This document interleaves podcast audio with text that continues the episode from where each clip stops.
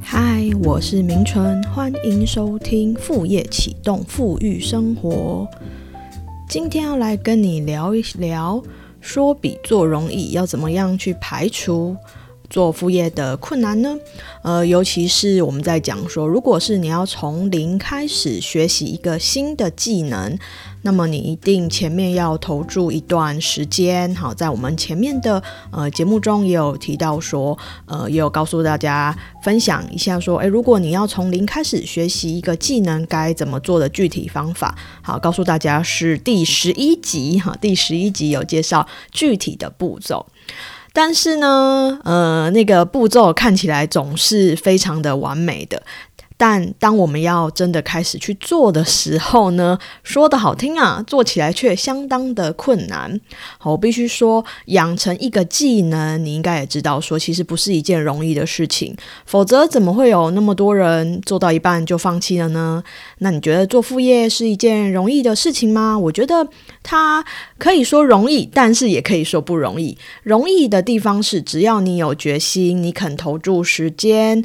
那你肯呃参考很多呃成功前辈的这个方式，一步一步打造你的副业，我觉得。做起来就不难，但是说难呢，其实也不简单呢。因为如果说你要从零开始，首先你要先学习一个技能。那如果说你真的对这个技能是完全是零基础的话，那可能真的是需要一段时间。学完之后呢，我们前面的节目也有提到，呃，我们还要来将这个技能变现嘛。所以你还要去设计很多，譬如说如何去找客户的方法，那你的服务流程，你的产品要怎么样去规。规划怎么样去贩售，怎么样跟客户来洽谈收费等等等等等，好，这些都是你需要去了解，也需要去规划的一些部分。所以其实说简单吗？它好像也不是这么简单的，因为你真的需要花时间跟花你你的精力去做哦。你不要期待说哇，我好像坐在家里面，然后副业就有钱从天上掉下来。当然。当你开始上轨道之后呢，呃，一切就会像呃飞轮开始滚动一样，是会非常的顺畅的。但是在你上轨道之前，一定会有一段时间需要好好的去学习，好好的把你的副业的系统打造起来。好，所以说呢，之前呢，呃，我有一些学生上过一些课，或听过我的演讲，哈，有上过譬如说斜杠相关的课、自媒体相关的课。然后呢，通常同学来上课，学到很多有用的东西之后，都会觉得嗯，内心非常澎湃、慷慨激昂嘛，非常的有信心，准备展展开副业的人生，或是斜杠的人生。好，但是呢，一个月、两个月过去了，诶，下次呢，刚好我在，也许我在我的粉丝团看到他留言了，然后我私讯问他说，诶，你开始做了没啊？我记得你一个月、两个月前来上课时候，你有一个很好的想法。嗯，你想要开始做，就问他说：“诶，那两个月过去了，你开始做了没吗？”他就说：“嗯，还没。”好，那我听了还蛮泄气的哈。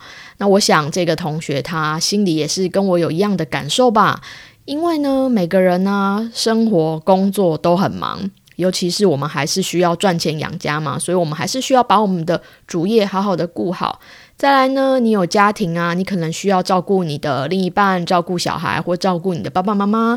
那还有呢，生活跟工作中有各式各样的代办清单等着我们去做。你就算是一个人好了，一个人住，你还是要想办法，呃，去买东西来吃啊，要想办法打扫家里呀，还是有各式各样的家事等着你去做哦。所以说，真的，我们每天都好忙哦。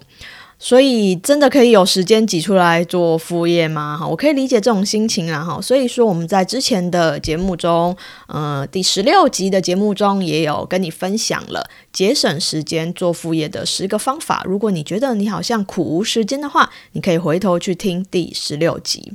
好，讲回来。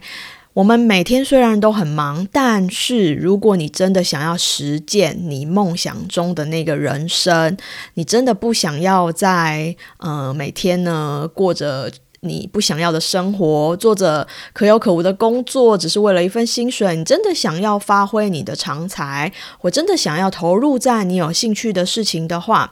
如果你还是一直维持着以前的生活的这种节奏啊、跟习惯啊、跟态度啊，我们想要的副业，我们想要的技能，它并不是会从天而降的，所以不改变是不行的，好吗？一定要改变。好，有一个我们台湾很知名的主持人蔡康永，他曾经在他的书里面写：十五岁的时候，你觉得游泳很难，放弃游泳了。到十八岁的时候，遇到你一个很喜欢的人约你去游泳，你只好说“我不会”。耶。十八岁的时候，你觉得英文很难，放弃英文了。二十八岁出现一个很棒、超棒的工作，但是他需要会英文，你只好说“啊，我不会”。耶。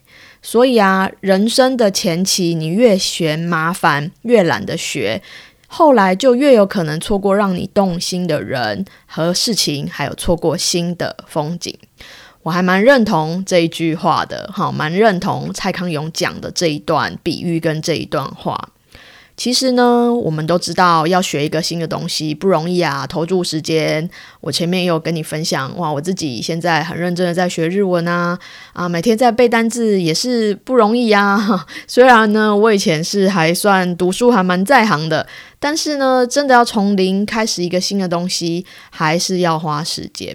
那我常常都会觉得啊，嗯，如果说你真的很想要做一件事情，但是没有去做。我啊，跟老师说啊，我好想要写作，用写作开创我的第二份收入，用写作变成我的副业。但是呢，你一直都没有时间去做哈。我只有一个想法跟解答，就是当你不想要真的开始做，代表的其实是你不够渴望这件事情。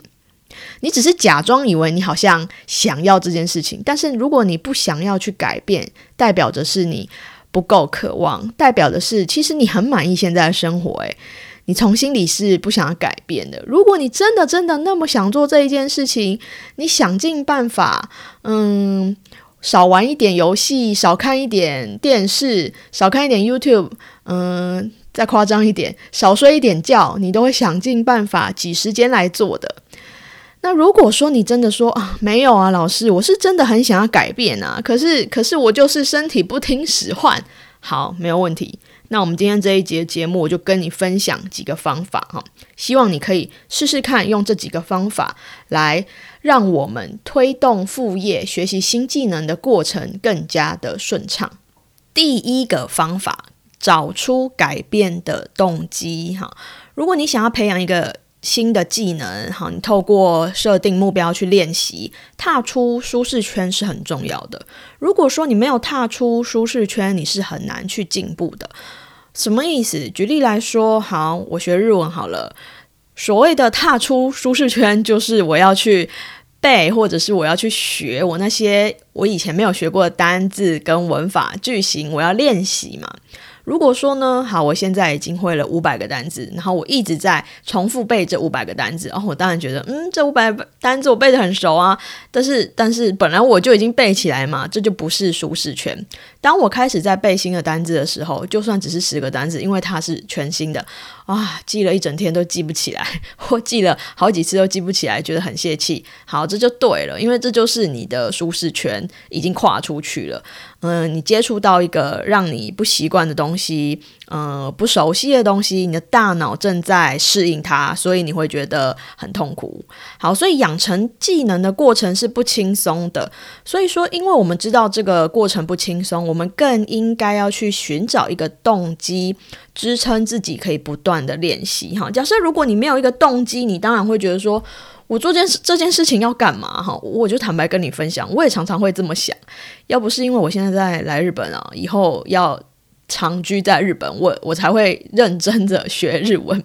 这好几年前我常常来日本玩啊，就是就是我也跟你们分享嘛，哈，两年来来我来了十次吧，但那个时候我真的完全没有。动力要学日文，因为我觉得说，我只是来玩个五天十天，反正呃，日本这边的服务业都很亲切嘛，我就用一指神功指一指，就说，哎，我要买这个买这个，点这个点这个，我也不用开口讲日文啊。所以那个时候我真的毫无学习日文的动力。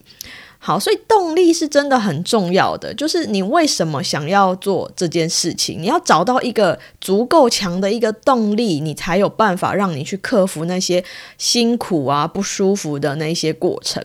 好像我自己，我是觉得我还算蛮现实的，我觉得呢，最好的动机就是钱。所以我一直在，不管是我在写作啊，或者是在做这个节目，或做任何的课程，我都觉得说，呃，我们学一个技能啊，我们最好是把它跟呃所谓实质的金钱报酬挂钩在一起，因为这样子你学起来会比较快乐，你就知道说，嗯，我学会这个东西以后是可以帮我。赚钱的这样子，你学费会付的比较心甘情愿。你呢，投注时间，你也会觉得比较心甘情愿，因为你现在是用你的时间在投资未来的你自己嘛。好，所以我觉得最好的动机就是钱。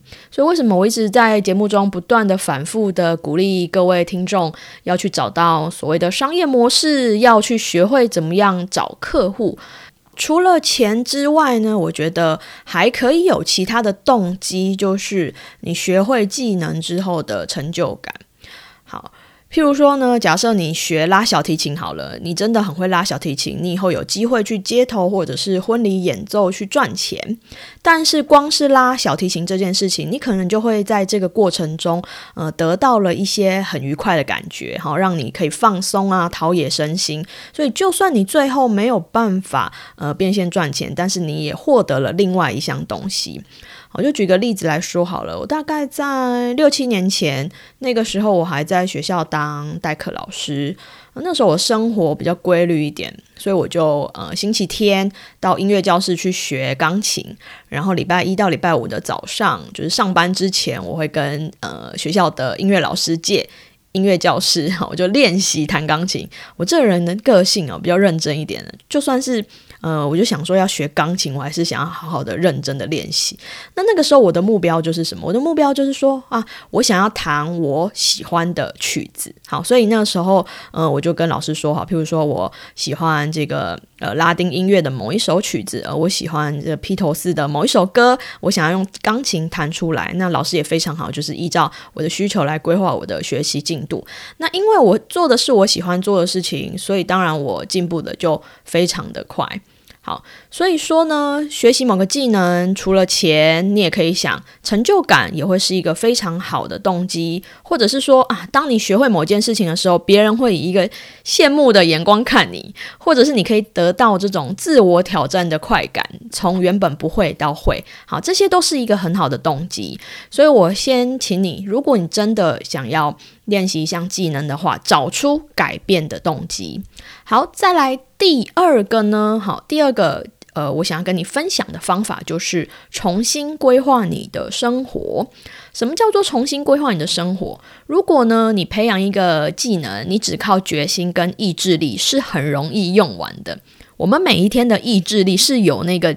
极限存在的哇！你早上已经花了那么多的力气，想办法让自己从被窝里面爬出来，然后现在啊，最近这几天台湾的天气非常冷嘛，哇，那么冷又下雨的天气，你已经花了很多意志力想要呃出门上班了哈。那如果你今天回家之后，你还规定自己说哇，我要来呃培养技能做副业。